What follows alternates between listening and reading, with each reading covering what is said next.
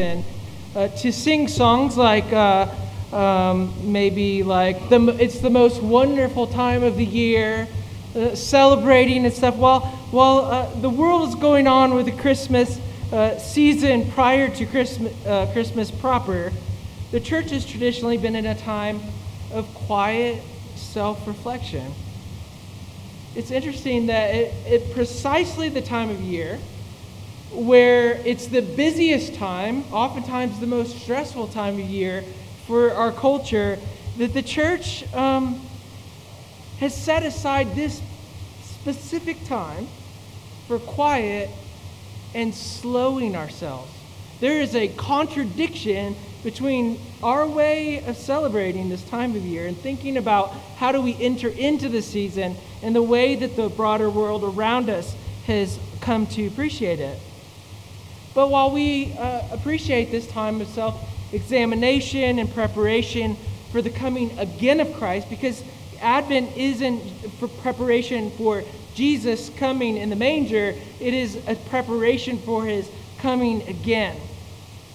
While we prepare ourselves by self examination and reflecting and, and confessing our sin, all of these things, the third Sunday of Advent is called Gaudete Sunday, which is the rose color. That's why we have a, a, a rose colored candle at this time of year, this uh, week during Advent. And Gaudete means rejoicing. So it's kind of like the time of the, the calendar where it's like we are waiting, we are holding ourselves back we are not letting ourselves skip ahead to the good stuff. We are, we are, it's kind of slow and quiet, and we don't want to be people who um, don't want to have time to face ourselves or to hear from God in those places that we've neglected as we start this new um, year. But instead, we, during that period, we do want to acknowledge that it, it's just too overwhelming. So there's kind of a little bit of a break in the middle of Advent to say we are confessing our sins, but that confession is directly connected to rejoicing. It's connected to gratitude. It is a reminder that rejoicing and confession cannot be separated. They are intertwined. They are, they are connected in a very intricate way. Uh, I love uh, a painting I may have referred to before called, uh, it's by Grünewald, and it's the Isenheim altarpiece. The one particular part of this uh, painting that I love is the, the portion with John the Baptist at the bottom. It's an exaggerated piece where there's a lot of kind of like fingers of Jesus on the cross or kind of cringing and and he's got sores that cover his body. And at the bottom, you see John the Baptist depicted as he is in many kind of medieval pieces of art pointing up to Jesus, and he's kind of cocked to the side, and he's like, that guy, right there, him. Like, look at him. I, I love what it represents. It represents exactly what we've read today. That when people pointed at John the Baptist, John the Baptist pointed others to Jesus. In this painting, in this chapel of a monastery that was used to treat people with skin diseases, these are people in medieval times who'd been cast out of society because they had open wounds, because they were deformed. And they were sent into this monastery to be tended to by, by these specialized people who lived their lives, set their lives apart to treat people with these conditions.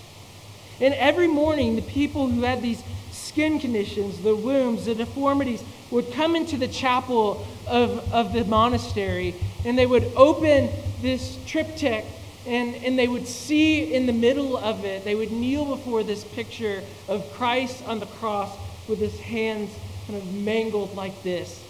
And as they looked up at this painting, they would see that Jesus had open wounds all over his body. You don't see that in other paintings of Jesus. But in the monastery that treated the people with open wounds, Jesus was depicted as one who bore their very wounds. And they would kneel there and they would look at this image of Jesus and they would think, surely this man, this Christ, God, bears our wounds. And so when John the Baptist points at Jesus, he's not just saying, Confess to him, confess to him, repent your sins. And instead, he's saying, Worthy is the Lamb. He is the one who bears our wounds. He is the one who we gaze upon and realize that this is the one who came here, and we have no reason to think that he has no idea what you and I experience. In the midst of all that is happening in this crucifixion scene, there's John the Baptist pointing us to Jesus. John the Baptist says that he is unworthy to even untie the sandals of the one who would come after him. This is the, the job reserved for the lowest of the servants, the one who would kneel before the visitor coming into the house, kneel at the feet of the master coming in after a journey with dusty feet. John says, I'm not even worthy to do this, undo the sandals of the one who would come after me. He says, Repent. Those who came out to the wilderness to meet him, to see this, this uh, odd fellow.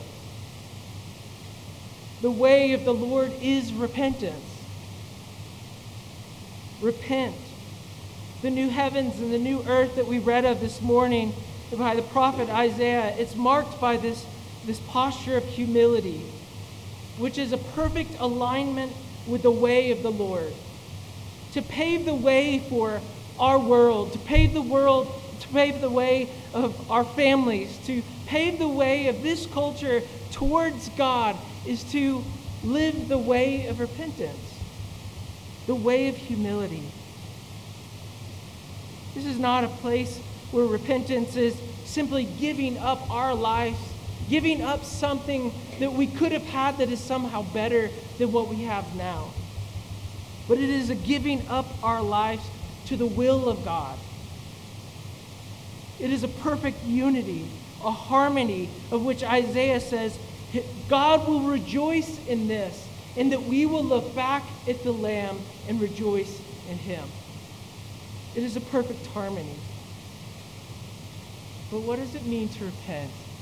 When I say repent, what comes to mind? There's been a lot of talk around this word repentance recently.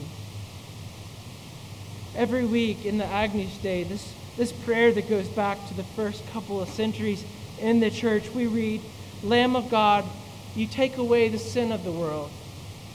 Have you ever noticed that it doesn't say sins? Many of us say sins, but it's sin of the world.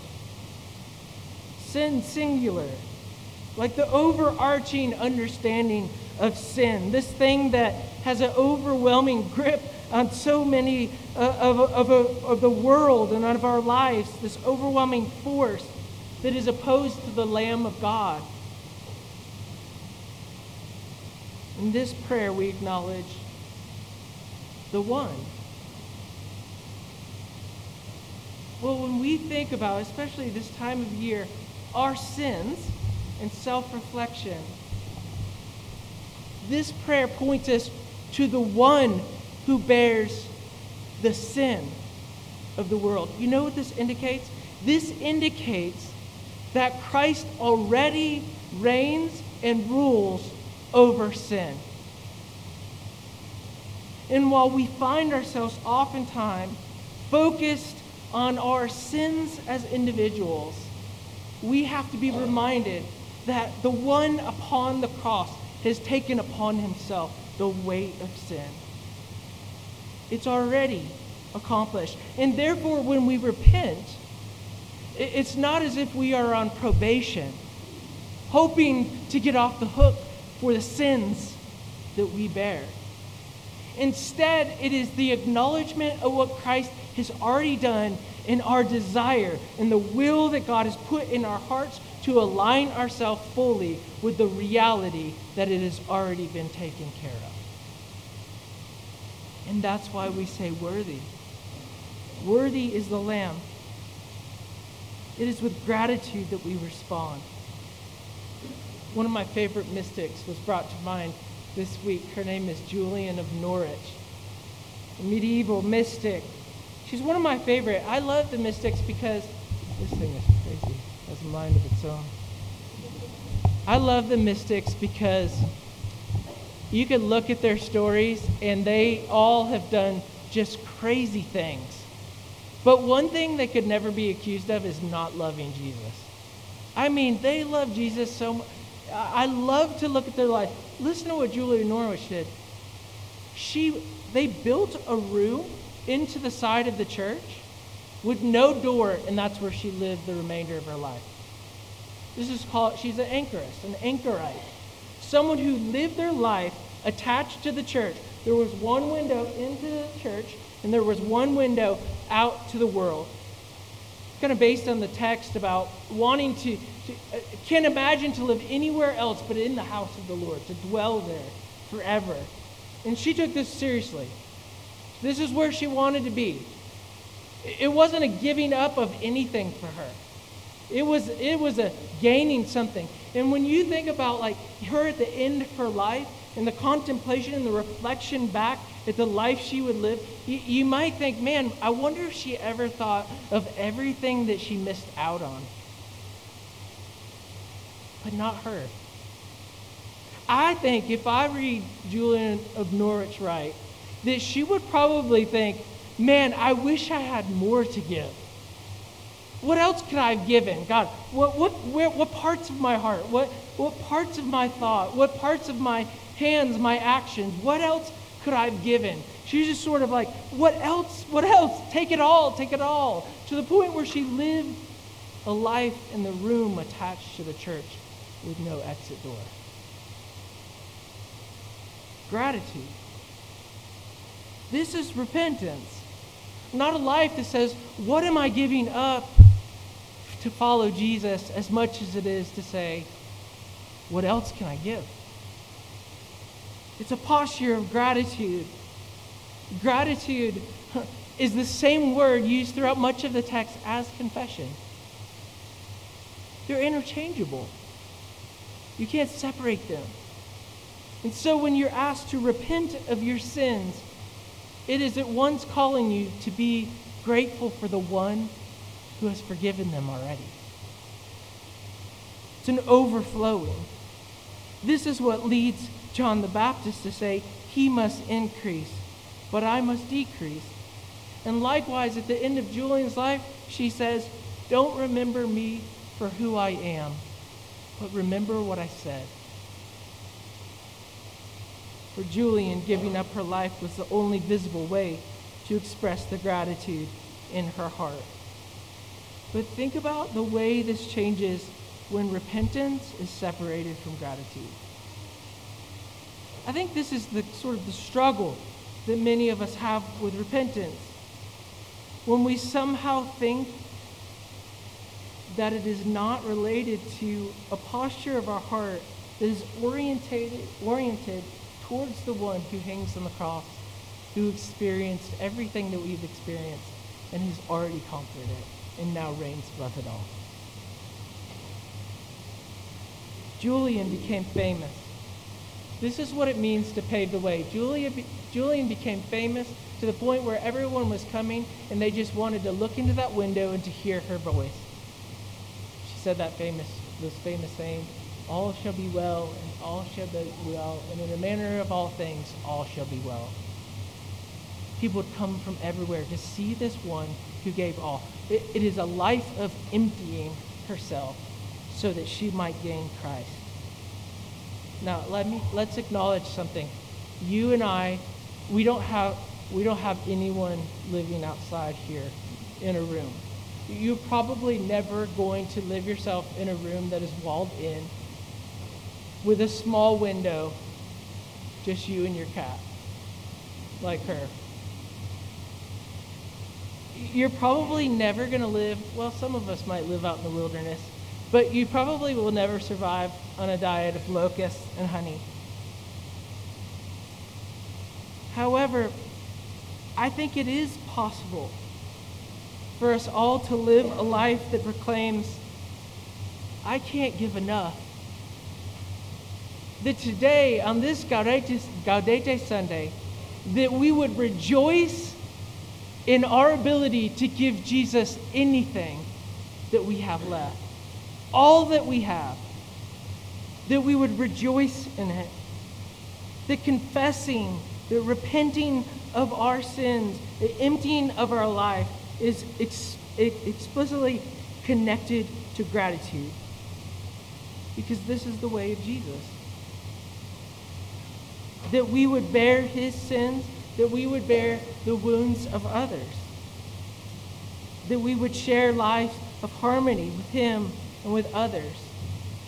That we would live a life of humility as he lived a humble life coming to this world for our sake. This is the way of Jesus. And this is the way we participate in the new heavens and new earth. Is those who repent, not out of duty, but also out of joy, out of delight. And so today, on this Sunday, this, this break in our season of repentance, rejoice. Rejoice at the sight of the Lamb who has taken upon himself our wounds. He is worthy. He is worthy of, of our praise. Worthy is the Lamb who sits upon the throne. Amém.